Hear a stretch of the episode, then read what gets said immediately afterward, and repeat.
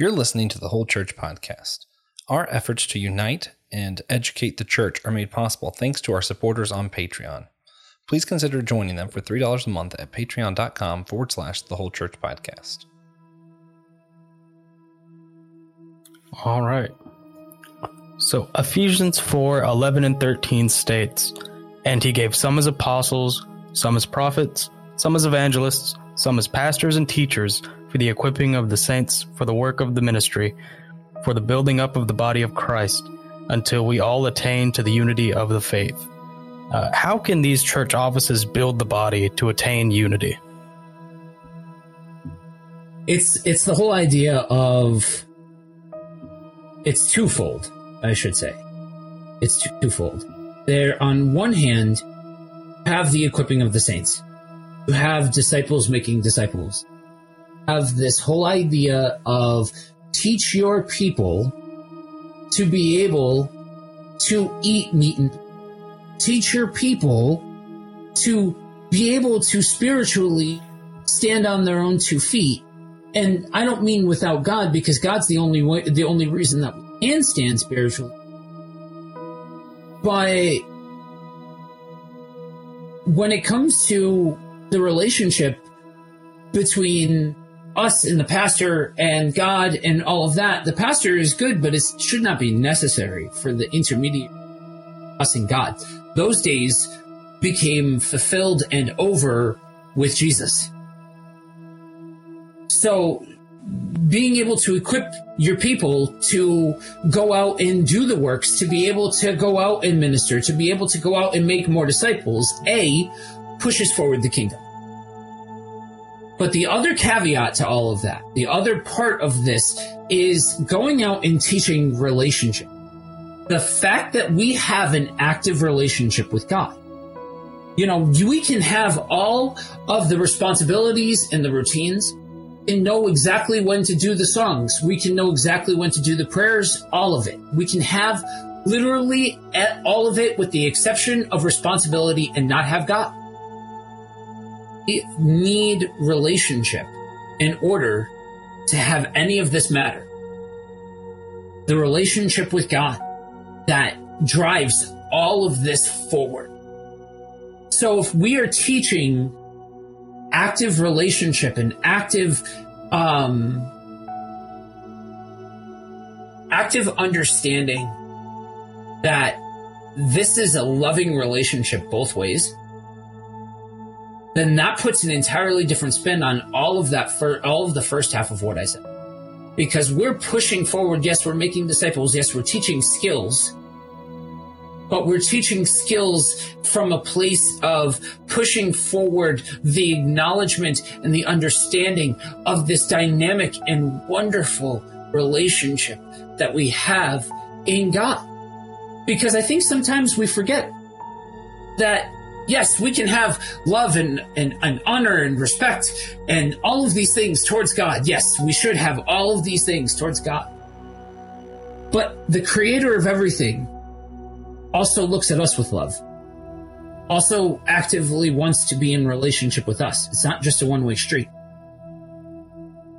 So that changes everything when we're going out and continuing to push forward the kingdom, continuing to preach to the masses and and do all of the things that we are called to do as Christians, as disciples.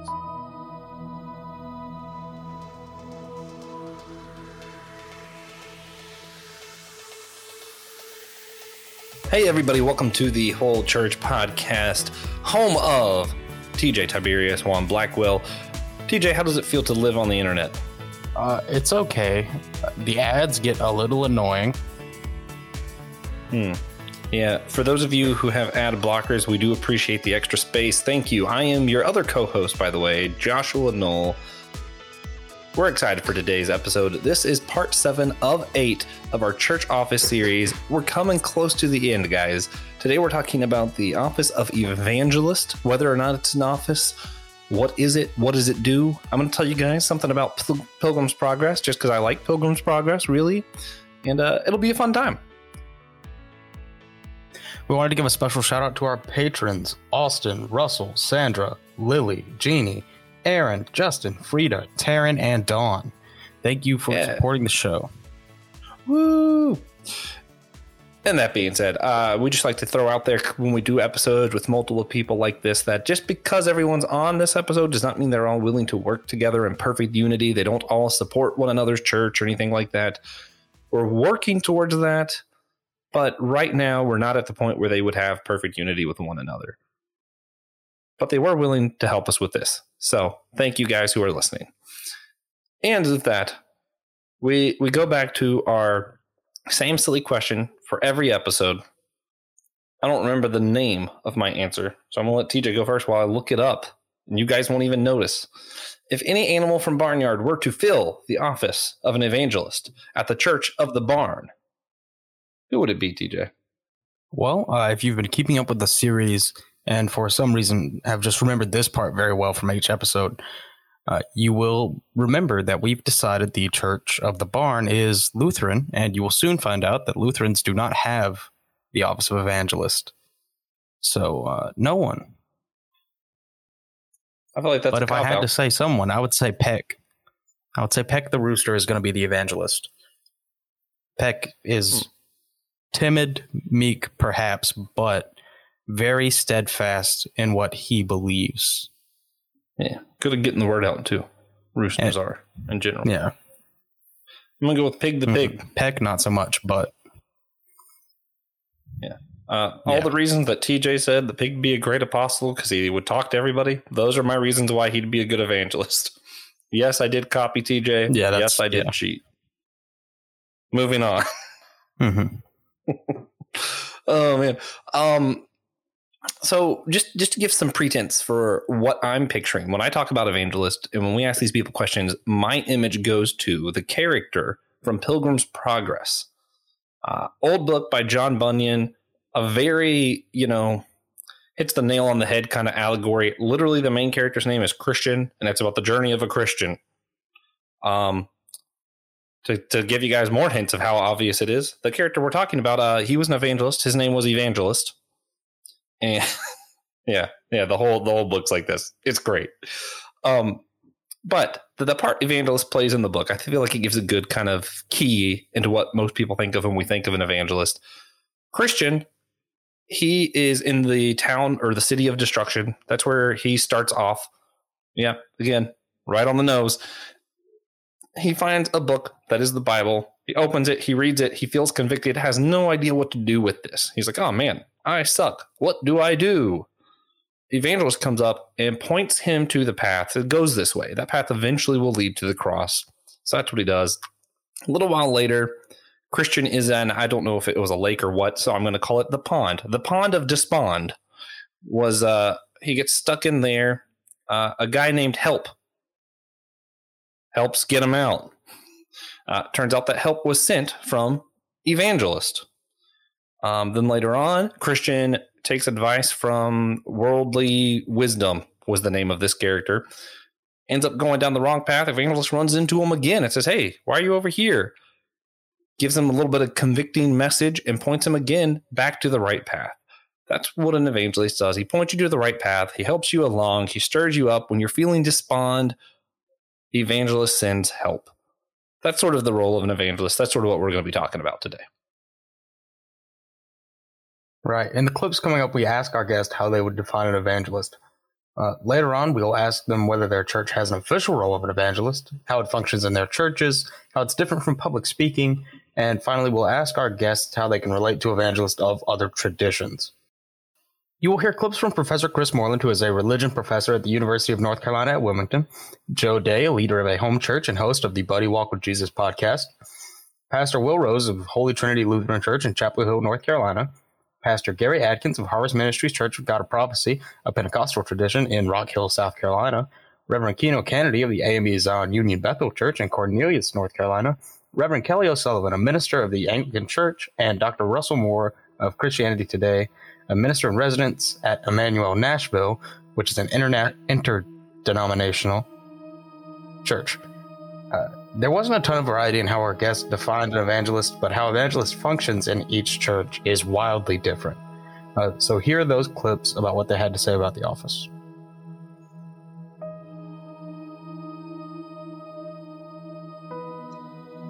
First, we asked Pastor Gary Adkins of Harvest Ministries Church of God of Prophecy, a Pentecostal tradition, how he would define an evangelist.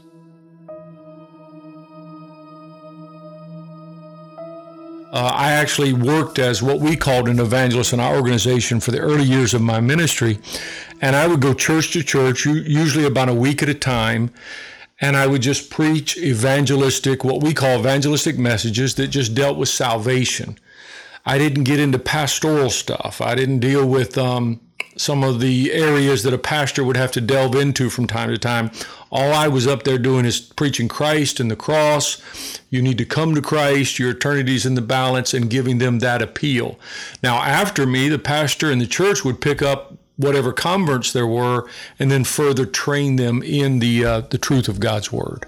Yeah, yeah. One might say, pastor them. Thank you. That was pretty good. yeah. Yeah. Hopefully, talk that was good.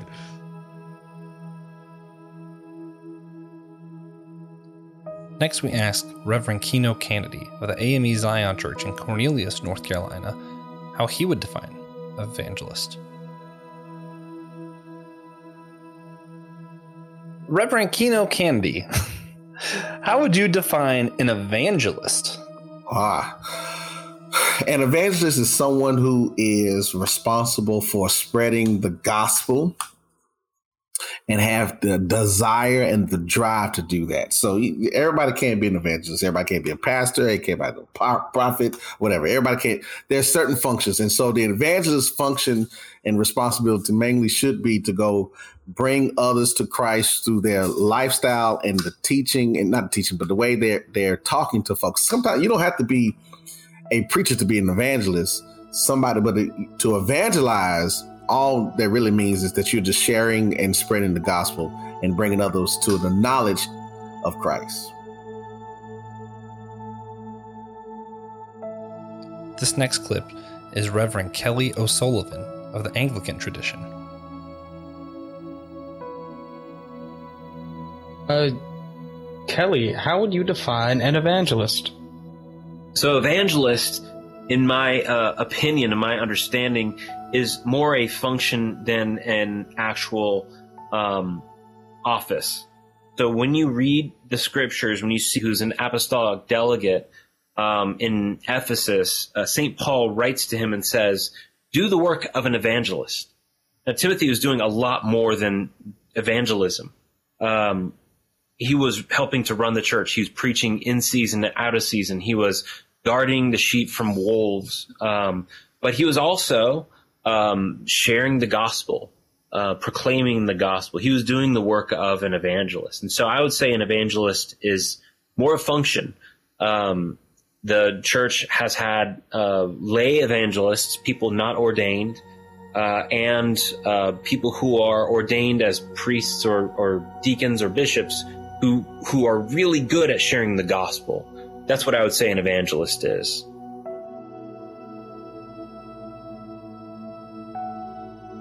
we asked Professor Chris Moreland, world religion professor at UNCW and Catholic member, how he would define evangelist. So, Professor Chris Moreland, uh, how would you define an evangelist? An evangelist. An evangelist is someone who preaches the gospel. An evangelist in they may preach the gospel with words. They may preach the gospel through their actions.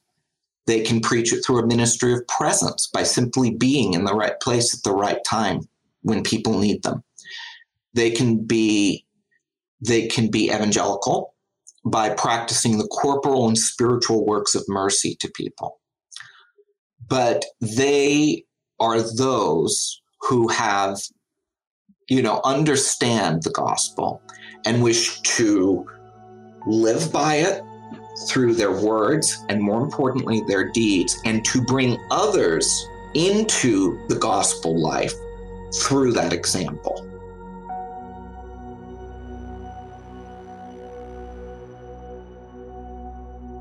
Next we asked Pastor Will Rose the same thing.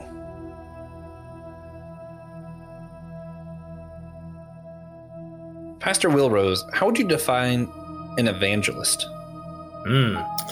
I first thing comes to mind is someone who is preaching and teaching in public, whether it's in front of ten people or hundred thousand people. I, an evangelist who is out there, and of course, evangelists, TV evangelists, all that sometimes get a bad connotation and and uh, are stereotyped to be this person in a kind of a blingy sequin jacket who is calling for people to give money to whatever organization they have. But but um, evangelical is within my own Christian denomination. So, Evangelical Lutheran Church in America, we are evangelists. We are evangelical in a sense that we're called to proclaim and be bold with the good news of the grace of God in Jesus Christ. And so, yeah, that's what I think of an evangelist. And again, priesthood of all believers, it's not just the pastor or the bishop who's in charge of that evangelism of spreading the good news of Jesus, but really all people all baptized Christians and disciples of Jesus are called to be an evangelist uh, in, wherever they work, wherever they play, wherever they learn. Um, they're called be now. Some are more gifted in public speaking. Some are more introverted. Some are more extroverted. Some people, their evangelism is is great with numbers, and they can come balance our books and be on the finance team and still express the good news of Jesus that way. Others have a gift for teaching and can get up in front and and hold people in the palm of their of her hands and and preach in a great way. Um, so there's different evangelists, but yeah, it's just someone who who is set aside to to express the good news of Jesus my first thought with evangelist was Billy Graham. Yeah. It's like the great American evangelist, I guess.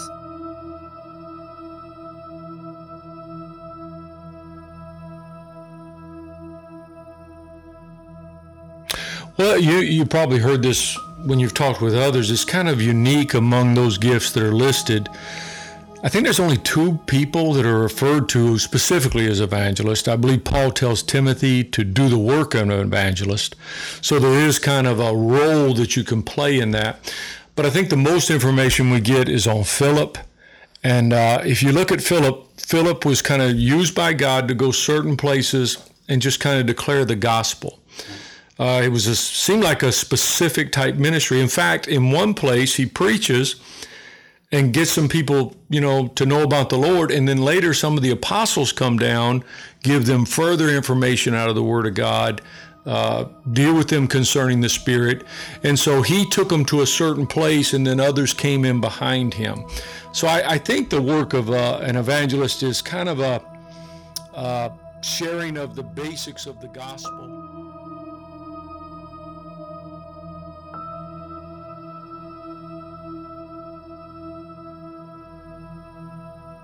Yeah. So what stood out to me most in uh, the clips we just heard was really Chris Moreland's response. Uh, you know, a lot of them which is kind of sort of what we saw with the character evangelist earlier in Pilgrim's Progress, right? But I did not expect Chris Moreland to be so gun ho about, yeah, we have evangelist, and yeah, we should all be evangelical because it's like in my head, uh, just like how Protestants are kind of like weird about talking about Mary or tradition in my head, since Chris Moreland was is a Catholic, I was like, ah, you can't say the word evangelical. They're allergic to that word, aren't they? yeah, just not true. They also want to be evangelical. They just don't necessarily mean the same thing by that word every time, but they want to evangelize people. So it's a big part of the Catholic ministry as well. Um, did you have any thoughts right. on that, TJ? Or yeah, I think you just hit the hell head on the nail on the head. You hit the nail on the head. Uh, I don't know what's going on today, but I, I was equally surprised to hear Chris say, you know, so enthusiastically how he wishes to be evangelical and how everyone should be evangelical. I just, yeah. you know, us Southern folk, we don't expect that from the Catholics. Yeah, yeah. Well, and even in the greater world picture right now, evangelicals become like a, a no no word, you know? either you're Protestant and you're yeah. like we're evangelical, or you're the world and you're like oh those evangelicals. You know, right? And we do have an episode about that, but when we asked how the office of an evangelist functions in our guest churches, here's what they had to say.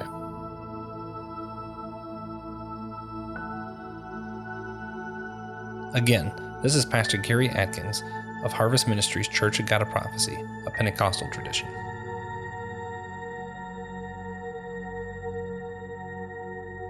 Um, so a lot of the churches we've spoken to, uh, which is something that surprised me, is they don't have a position for evangelist. Yeah. Um, they'll say, you know, people in their church are called to go out and say the message.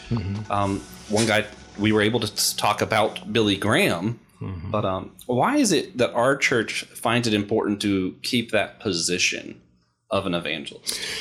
You know, that's a great point. Excuse me. And I'll say this, Josh. We, we have always celebrated the role of the evangelist. We have always had positioned evangelists in our organization on, you know, on our state and then our general levels. But for the first time ever, that position is going away. Uh, I don't know what your other pastors would tell you, but revivals don't happen much anymore um, in in local churches. Used to be, like I said, when I started, it was not unusual to start a revival on Sunday morning, preach that Sunday night, go through that entire week, and then preach again through that next Sunday morning, next Sunday night. Ten services.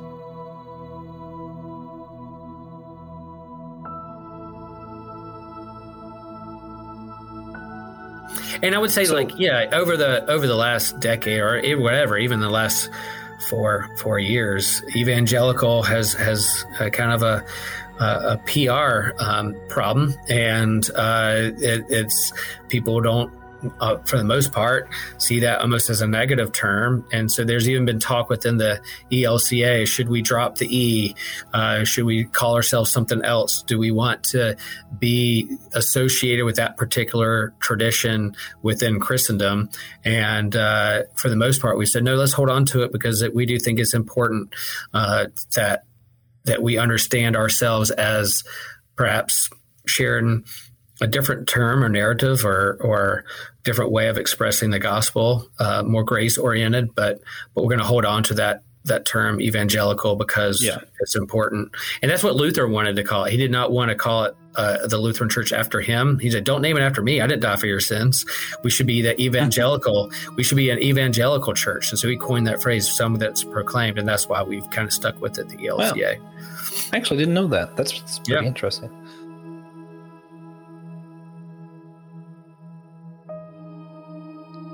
This is Joe Dea of the Home Church and co host of Buddy Walk with Jesus and Systematic Ecology.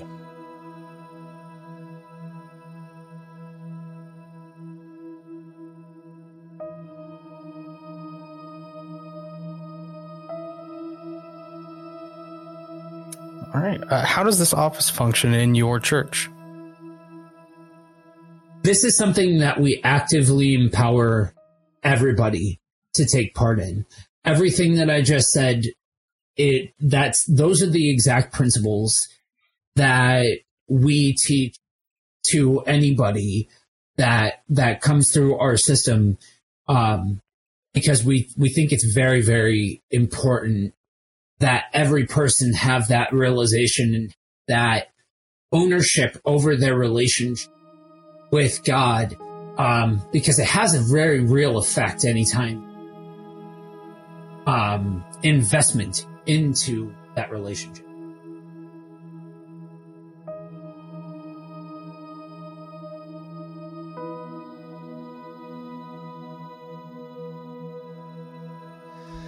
I would challenge you that within 250 miles of where we sit this afternoon, if there's one church that's had a 10 day revival in the last, you know, I'll say five years because of the hmm. pandemic situation, Yeah.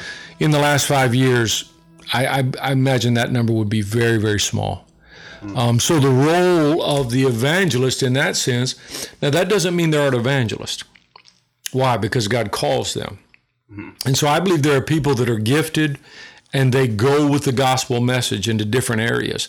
It may be their work. Maybe they start a Bible study and they start getting people to come. I know people that just have a gift of sharing the basics of the gospel with other people. And so maybe, Josh, that role is going to change. Maybe it's not going to be, you know, church crusades, but it's going to be guys going into their office or going into their communities or going into a rec center and grabbing some people that they know and start teaching them about Jesus and salvation. I just see it as a gift where we give the basics of the gospel to people who, who need the gospel.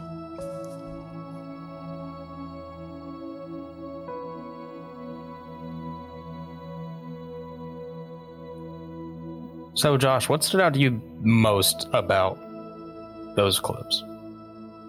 Yeah, um, yeah. Listening just to how it functioned in different churches, I, I, I find it interesting how we all kind of have the same idea of what it is. Some of us are like, yeah, we don't need a, an entire office. Everybody just does this. Um, some of us, particular Pastor Gary, was really passionate on this subject. Um, it points out the need for revivals, the need for us to have someone who's going church to church doing this thing, um, but also Joe and how he describes how everyone they empower everyone to be evangelical, evangelist, where they're going out and saying the word. There's a little bit of crossover there where Pastor Gary also is like, yeah, in our workplaces we want to be spreading the word there, but also for him and for a lot of these churches, it's also important to have someone who is doing the revivals, going to places, doing that work. So, I thought that was interesting. Yeah, it's. I think it really is one of those things that's more tied into how well you know an evangelist, or how how much it's emphasized in your tradition. Yeah. Like, dis- despite whatever the official stance might be, it's not something I think is brought up all the time, even for us, who you know, like the evangelical church. Yeah, we don't talk about But- what that means that often. Um, I do have a Yeah. question. It's like, here's our Did you find evangelist it- for the day. yeah.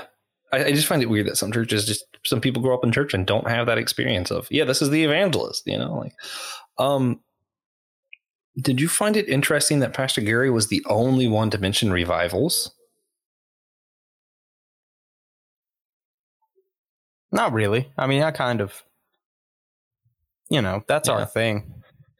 Yeah, like I don't expect it of the higher liturgical ones or the home church, but in my head, I really expected Keno with the with the Methodist church. I thought I was like, yeah, he's gonna mention he's gonna mention revivals. I don't know. I just thought that would happen, but uh, they have Yeah, where all of their think- ministers are evangelists. So Yeah, you would think that, you know. I forgot what I was going to say. TJ's on a roll today, guys. Yeah, I don't know what's going on in my head. I think he needs to sleep. You'd think the you'd think the AME Zion Church would love revivals because you know it's basically a huge meeting, but it's also unorganized. Not a fan of that over there. That's true. Yeah. Yeah, interesting. Right. And now we asked our guests whether there is an official office or position for an evangelist in their churches.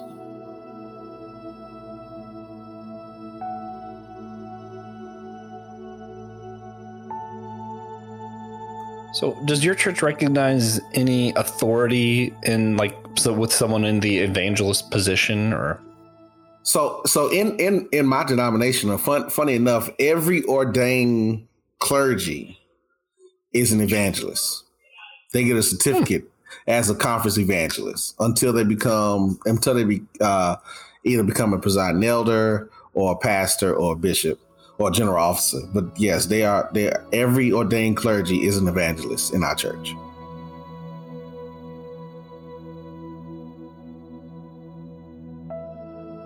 All right.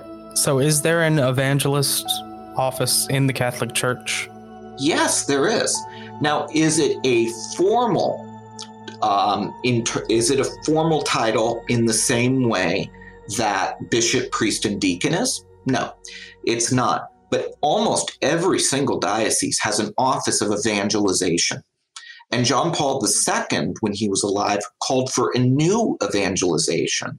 That evangelization was to be focused on the Western world, which had grown deaf to Christ's message. So he called to for a new evangelization for people whose ears had been plugged to the gospel, for them to hear it again in a new way. So yes, one of my supervisors at um, the Diocese of Oakland was considered the chief evangelist of the diocese, a woman. Um, Dr. Margaret Turek, remarkable woman. And, you know, evangelization was about preaching the good news to Catholics and non Catholics alike.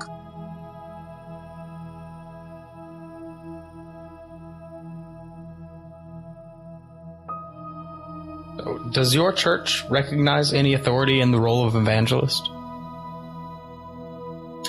Um, not necessarily. So we, um, so I, I would clarify this. We see the role of the priest and the bishop as as kind of the uh, the um, apest is subsumed under the the role of the priest and the bishop. So I'm going to read. I'll just read a very brief prayer, um, if I if I can find it. This is the ordination prayer for a a priest. Um, I'm looking it up in the national prayer book, um, if I can find it. So what we read is that um, you know. Uh, after Jesus was ascended to heaven, he sent abroad into the world his apostles, preachers, and pastors, by whose labor and ministry he gathered together a great flock in all parts of the world to set forth the eternal praise of thy holy name. For such great benefits of thy eternal goodness, and because thou hast vouchsafed to call these thy servants here present to the same office and ministry, appointed for the salvation of mankind, we render unto thee most hearty thanks. In the 1662 Book of Common Prayer, um, when someone is ordained to the priesthood, um, they are said to have the same office as apostles, prophets, evangelists, pastors, and teachers. Um, so if there is an if there is an office of evangelist, it's subsumed under the role of the priest.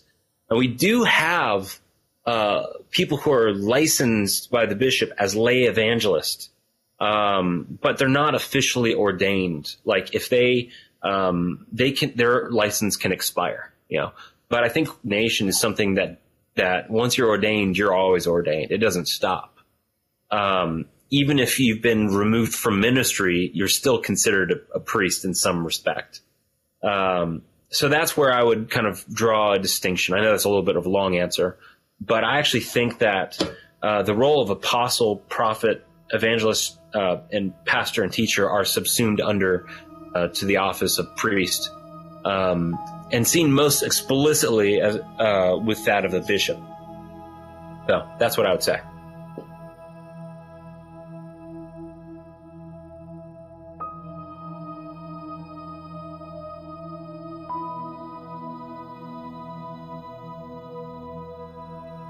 Yep. Um, but an evangelist isn't a specific position in your tradition, then. No, that's not necessarily a term that we use. Um, as a as an elected or set aside person or official within within our congregation or even our denomination.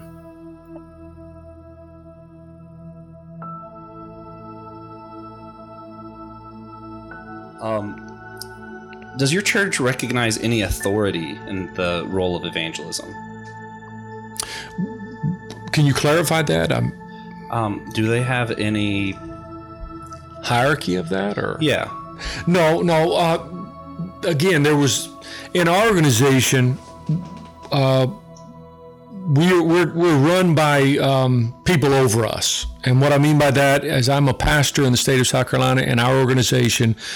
Over the entire state we have what would be called a state overseer he appoints pastors to local churches. Now, the local churches participate in that, but he has the final voice. We take this pattern from Scripture when Paul, for instance, sent Timothy uh, to Corinth. And then he tells them, You accept him, you treat him well. And so it was very clear that Paul had authority over those churches, or he wouldn't have been able to do that.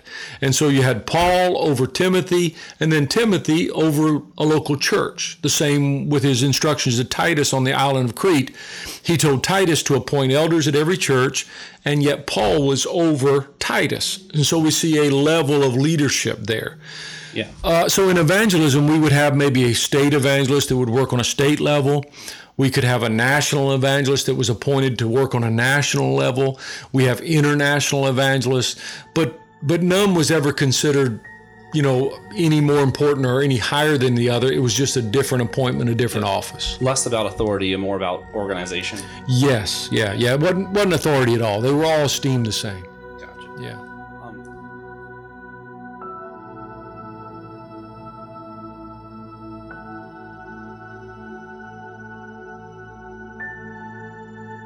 So really, what stood out to me about those clips is that everyone, more or less, was like, uh, "There's not an official office, but everyone should be evangelical."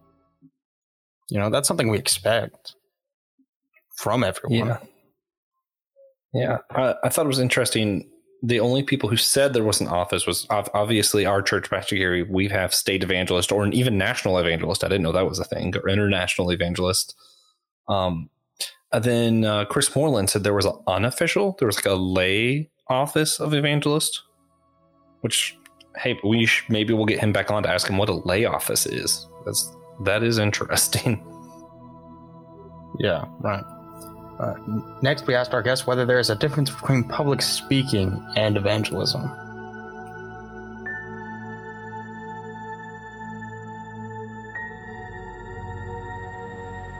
Pastor Gary, how is evangelism different from public speaking? Well, you know, just like we talked about and, and you read at the beginning, these are God given offices. They're they're ministry gifts that God gave to the church, right? And so yeah, it's it's different than any other thing. There is a particular gifting of evangelism. And what I believe is just like he gives a pastor to shepherd over God's people, a group of God's people, he gives a gifting to an individual and they have the gift of sharing the gospel of the Lord Jesus Christ with others. And like I told you, Josh, I've seen people that are use the term layperson and they just have the gift of evangelism. Mm-hmm. Wherever they go, they talk about the Lord. They'll be in a restaurant and they're going to tell their waitress about the Lord. Uh, your own father uh, is never ashamed to talk about Jesus with a Yeah. coworker. If someone presents a need to him, he immediately points them to Christ. If they open a door, he'll tell stories about his life and what God has done for him and what Christ has done to change him. And so there are people, you know, like your father, that I just believe have a gift of evangelism to tell others about the gospel of the Lord Jesus Christ. Yeah, and I'll say that gift to my father is why we're here today, and you guys are listening to this. Yes.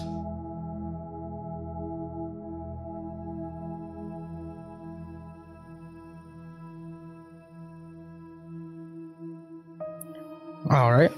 Uh, how is this different from public speaking? It can look like public speaking. It can also look like going to work every day. It can look like getting in front of a microphone or getting in front of a group of people, or it can look like the way that you conduct yourself in an office every single day, week in, week year in, year out, and the consistency that you show in that role or your, your role as a parent or as a sibling or what have you. You know, this is, it's different from public speaking because the way that we operate as humans, we are always paying attention. Don't realize we're paying attention. So the ways that other people are acting, they bear impact on the world around them.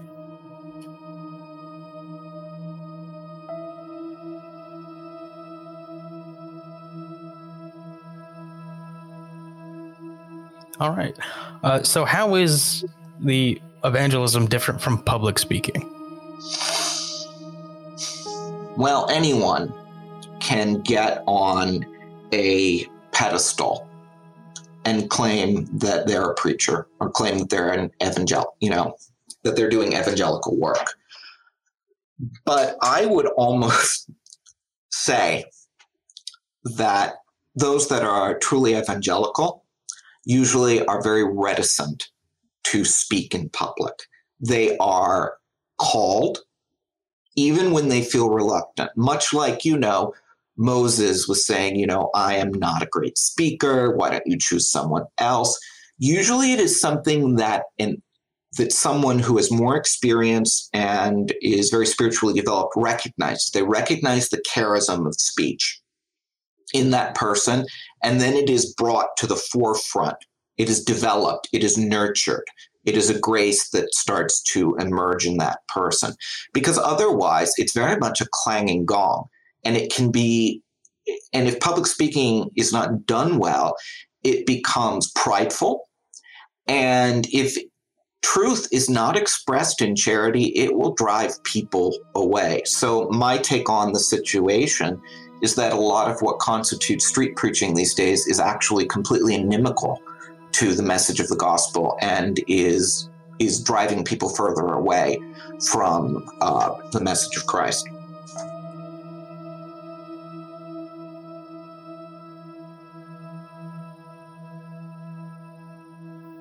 So, Josh, what really stood out to you about those clips? Um, you know, I feel like nothing particular. Just everybody sort of said the same. Evangelism is basically more than that. It's also in your actions. It's how you interact with people. It's, you know, day to day when you're talking to people. You know, obviously, Pastor Gary talking about my dad stood out. Um, yeah, it, it's just more of those. And then also Pastor Gary's distinction of, yeah, we need people who are being evangelists at work, but we also need someone who is doing revivals at church. That's sort of my big takeaway. And finally, we asked our guests how they could best relate to evangelists of other traditions. Here are those clips.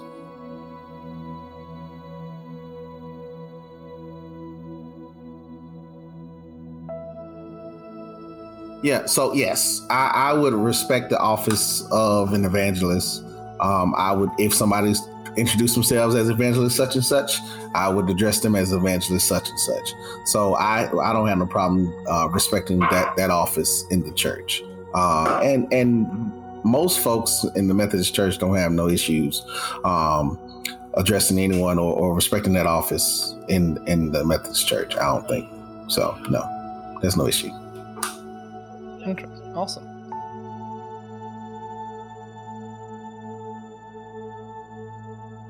Um, would you be willing to accept the authority of an evangelist from a tradition like that?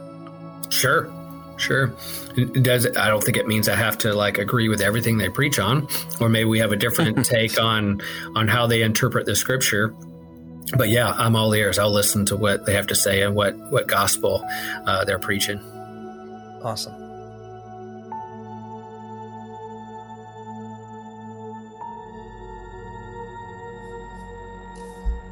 Are there any circumstances in which you would be willing to work with an evangelist from another denomination for a revival effort? Yes, yes, we've done that in the past. Um, we used to have some folks come, and uh, if anyone had the gift of evangelism, this family had the gift of evangelism. Um, they were not of our group, but what we had was very good um, confidence shared with us from others that we had fellowship with, that we knew their life. These individuals uh, vouched for them, for lack of a better term. We got to know them. I think we had them come speak on a Sunday one time, uh, and then we invited them for a revival shortly thereafter. So, yeah, if those individuals love God, have a gift of evangelism, uh, preach the same Christ that we preach, hallelujah you know, we want you to go share the gospel, and sometimes we want you to come here and share it with us. Last one. Under what circumstances would you not be willing to work with an evangelist from another denomination? Well, I mean that could be so many different things. Number one, naturally, would be if if they don't have an orthodox teaching centered Christ around Christ around salvation. Naturally, you can't work with that. But then, let's say, Josh, we hear of um, lifestyle issues with an individual. Okay. Yeah. And this happens, sadly. It can happen with anyone. We know it happens with pastors sometimes. But let's say this evangelist has a reputation, it's not a good reputation in certain areas. And then we see fruits of this in their life. And, uh, and then we say, you know, naturally, we don't feel like we can bring you into our pulpit because then we're going to place you, at least for a temporary season, in authority over our congregation. We're not going to be able to do that. Yeah. And so that would be a a deal breaker in that sense. You don't want to make a hero out of them. well, you know, if you knew if you know a, a, you know something in a person's life that doesn't line up with the word, they're not right with God in some area, then we can't put them up as an example to the people of God. Yeah. Yeah.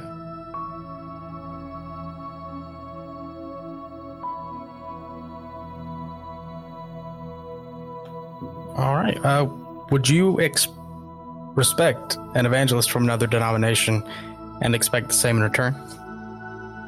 I would probably, if I came across somebody whose title, formally speaking, was evangelist, I would probably rib them and ask them if they're trying to teach, if the only reason why they're being called that is so that way they're the ones that are responsible for teaching everybody else how to do that too. Um, but outside of that, yeah, I mean, you'd. I almost feel like there would be a heightened sense of responsibility to the person who's named evangelist.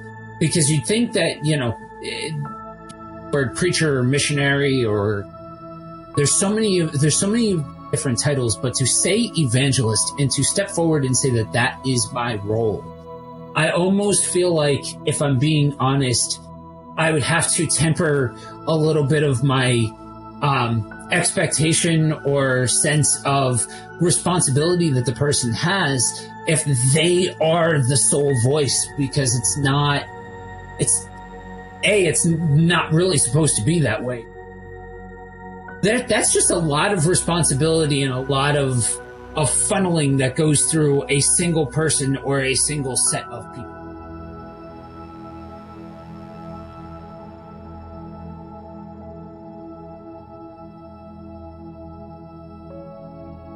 All right. Uh, can you respect the authority of an evangelist from another denomination, and would you expect the same? Oh, without question.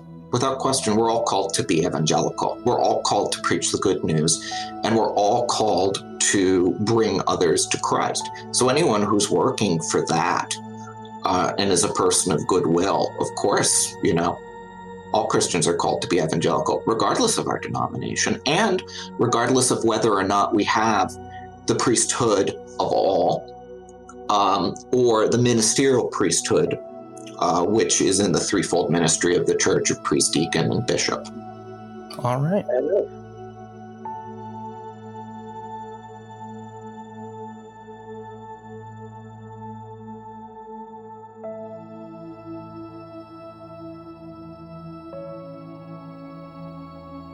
All right.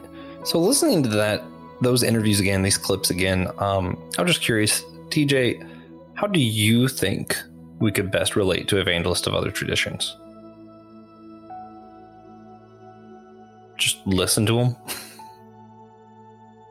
Yeah, I mean that's you know it, if the church has an office of evangelist or someone who is evangelical, I think that's kind of what we're supposed to do. Their job is to speak.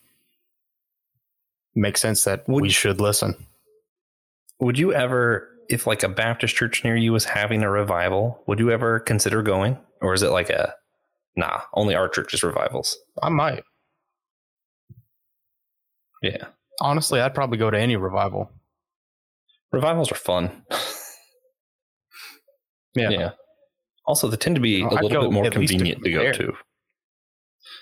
True. Mm-hmm. Yeah. Because it's every Catholic day. church near me had a revival. I would certainly have to go. Yeah. I'd be so intrigued. Right.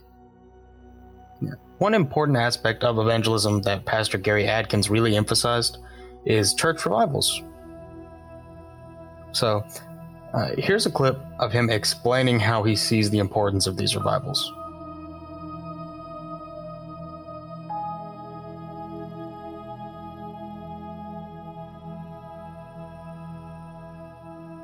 Would you say that it's a good, bad, or neutral thing that we're moving further away from revivals and more towards evangelism in the workplace? Well, going in the workplace is great, or going to evangelism anywhere is super. Mm-hmm. I see it as a horrible thing that the church doesn't have revivals anymore. One of the things you see all through the Bible is, is God says there's times when his people need to be renewed. In fact, revival, in the sense that we would talk about it in a church, is, is more for the church. Um, that God has to revive his own people. We see in the book of Revelation where Jesus told uh, one of the churches they were not hot, they were not cold, they were lukewarm. Uh, and he said they needed to have a return to their original zeal. He told another church that they had left their first love. And so, what's ha- what can happen to all believers is I can be doing good things, going to church, doing church functions, and I can lose my passion, I can lose my zeal. One of the things traditionally in our organization, revivals would do, it would rekindle that zeal. It would re- rekindle the flames of the passion we had for Christ. Uh, people would spend time in the altar. They would personally get right with God, is what we would call it in our group, and uh, kind of re pray through, if you will, get reconsecrated, and then ready to go out and be a light, ready to go back out in the community, be salt, and make a difference where they were. So, yeah, Josh, I think it's a bad thing. I think we're too busy. Uh, and I think that that's on many different levels. We're too busy for a week long church campaign anymore. Uh, our children are in, and I'm not against soccer, my children played sports. Um, but one of the dangers of sports in, in, our generation is that they eclipse everything of the family, and suddenly there's no time for church anymore. Um, and so I think the church has to kind of look at this, and I think you you brought a great point up. It's um, it should be celebrated that maybe evangelism is going into other areas. I think it should be mourned that it's leaving the church because the church needs revival at times. For anyone who's ever seen or attended a Pentecostal revival, mm-hmm. I think they know what you're talking about. Yes. For those who haven't experienced that kind of revival, how would you describe the the feeling you get, that rekindling of the spirit that you mentioned?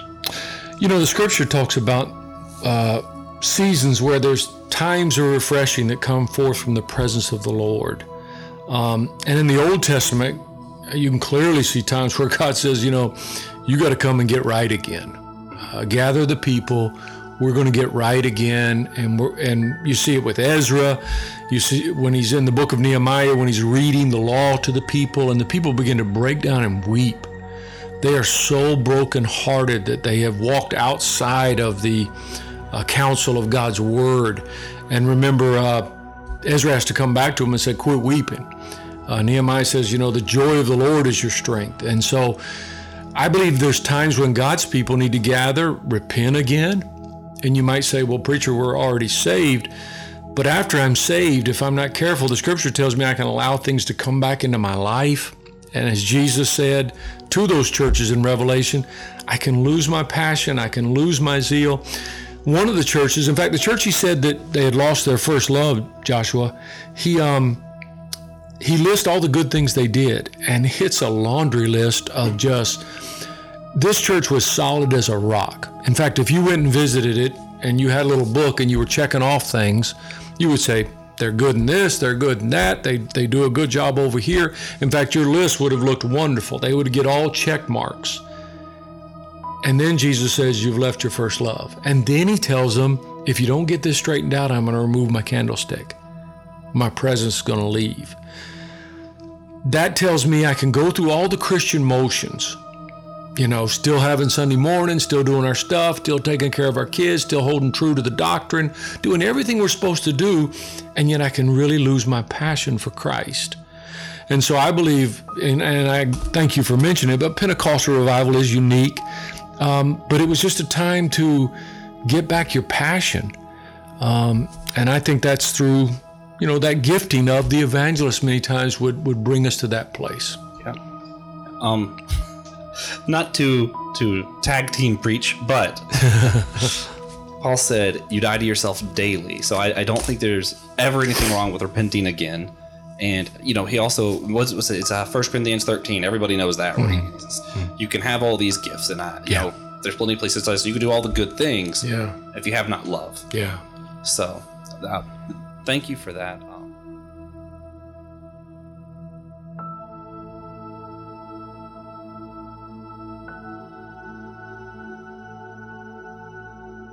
And listening to that clip really just made me think of it was probably a few years ago. And by a few, I mean like five to six. I don't know. Uh, I might be young, but the years still do just meld together.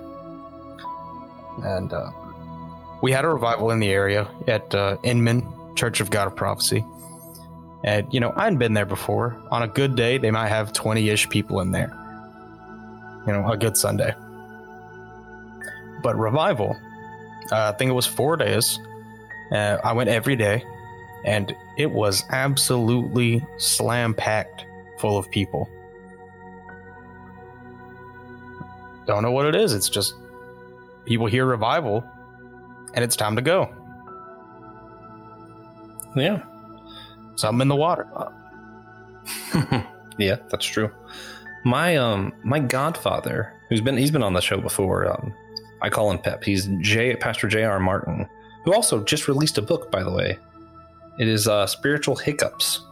If you guys want to look that up, but uh, he was an evangelist for a large part of my childhood, where he would travel from church to church doing revivals, and you know every now and then I got to go with him and it was always something special. Even you know, even when the revivals were not the same message but the same topic, I feel like you still got something out of it. There was just a spiritual awakening in people.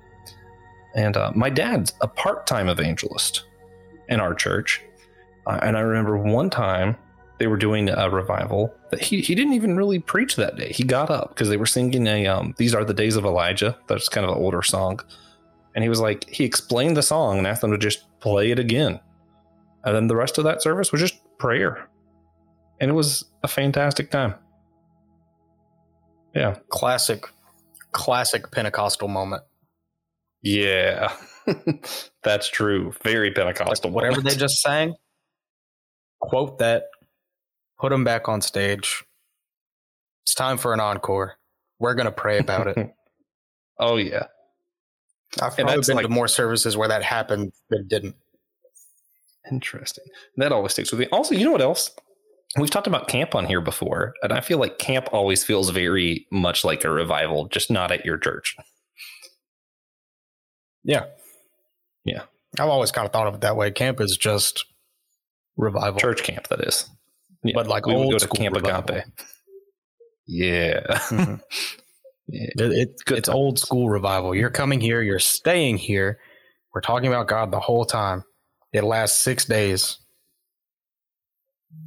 Well, you know, mm, five yeah, days. Good times. So, what actions do you think we can all take this week to better maintain Christian unity concerning this church office? Um, we can all be more evangelical. Uh, support evangelist. If you know someone with the office of evangelist, have them do a revival at your church, whether they're your denomination or not. If you know they preach good word, hey, have more revivals. That's what I think we can do. Have more revivals. What do you think, TJ? I think you're right. I think that's the best way to do it. Yeah, yeah. Nobody also, likes evangelists more than evangelists. That's true. Um, and even if you're not official evangelist, hey, be more evangelical. Talk to more people about God at work and whatever. And you know what? You might find more Christians of other traditions and have unity in the workplace. Wouldn't that be crazy? In fact, it would. TJ, uh, would you say that that would be the ramifications of doing this action? it might. All right, then. There you go, guys. Now well you know what'll happen as you do this. right. So, thinking on church unity as a whole, uh, we asked Dr. Russell Moore how he related to and viewed church offices from denominations other than his own.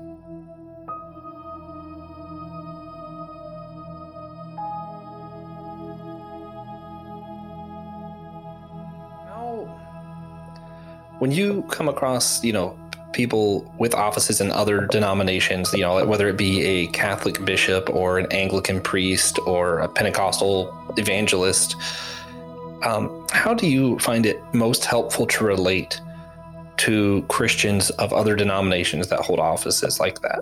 Well, I mean, um, I have uh, I have very close friends and partners in ministry that span all of those uh, different uh, categories. So I, I, was speaking with an Anglican bishop uh, earlier. I'll be speaking um, to a Pentecostal um, layman a little bit later, and everything sort of uh, in between. I think the most helpful metaphor that I've ever heard uh, for this was from uh, Richard Mouw.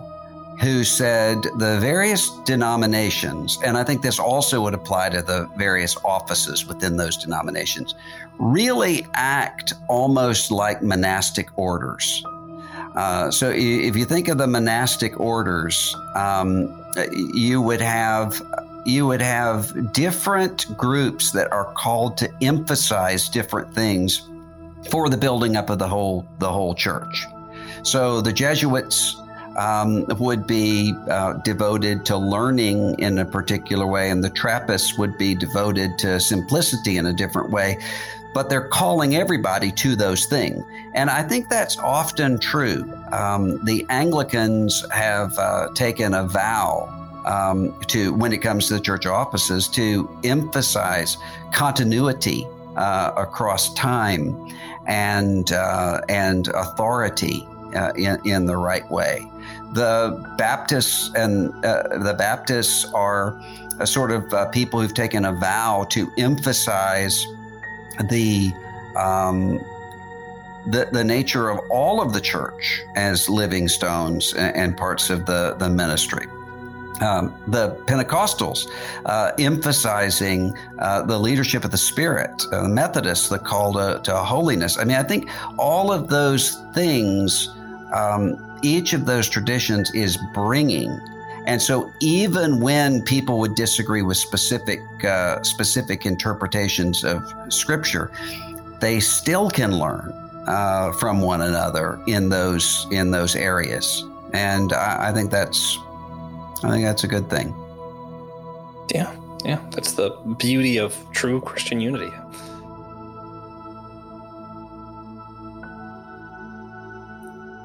Yeah, and I think I think he is on to something there, and I think it's powerful when we not only can respect one another's office, but respect one another's focus and what we're passionate about. And if we listen to one another and are willing to learn from one another, I think that's when we see the greatest form of unity. So I really love what he said there.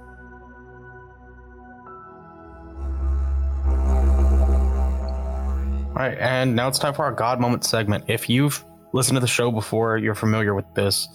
If you haven't, you chose a weird place to start, but our God moment is basically we just take a minute to reflect on what God's been doing in our lives recently, whether it's a blessing or a curse or a moment of worship. And I always make Josh go first out of courtesy to myself. Yeah, God cursed me this week. oh man, no, um, so many things happened. Uh, my brother got married, so that was that was pretty cool.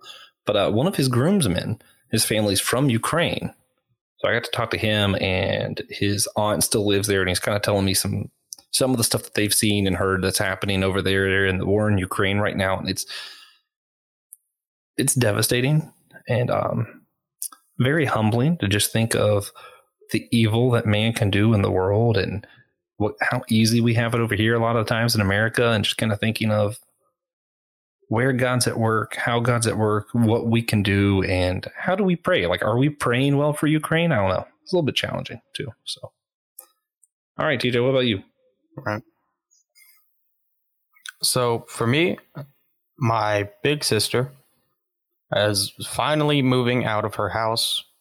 Uh, and by moving out of her house, I mean has sold her house and has yet to finish completion of her new house. But she's been wanting to do that for a while. She wants to grow the family. Her kids need to have their own rooms for some reason.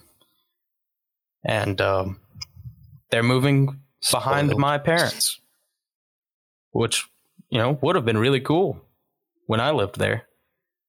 I just remember that you cool. don't live there. Yeah. But now you can visit everybody. Still really once, nice. So, you know, convenient. Yeah. The family gets to stay together it's always great to hear that. Uh, not a lot of people get that opportunity or want that opportunity. So, thank God. And if you enjoyed this episode, uh, please consider sharing it with a friend or an enemy. You always have that choice. Uh, if you don't have either,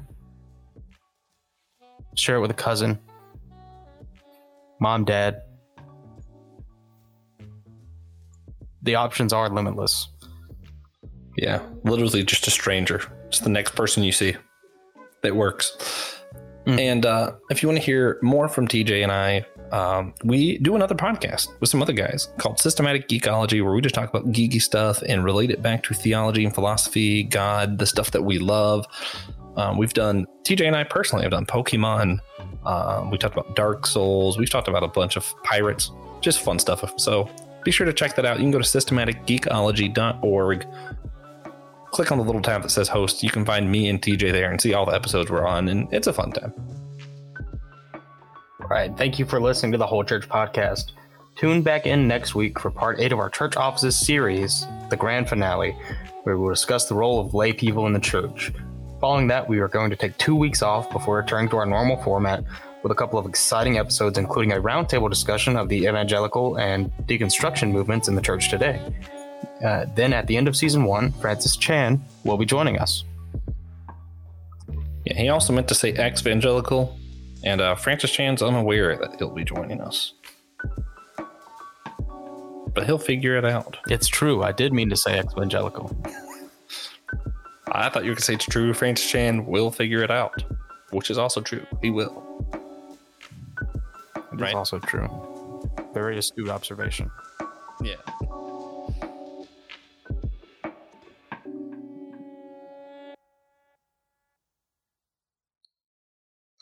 Thank you for listening to the Whole Church Podcast. Come back next week for part eight, the finale, where we discuss the role of lay people in the church. Please consider supporting our show at patreon.com forward slash the Whole Church Podcast.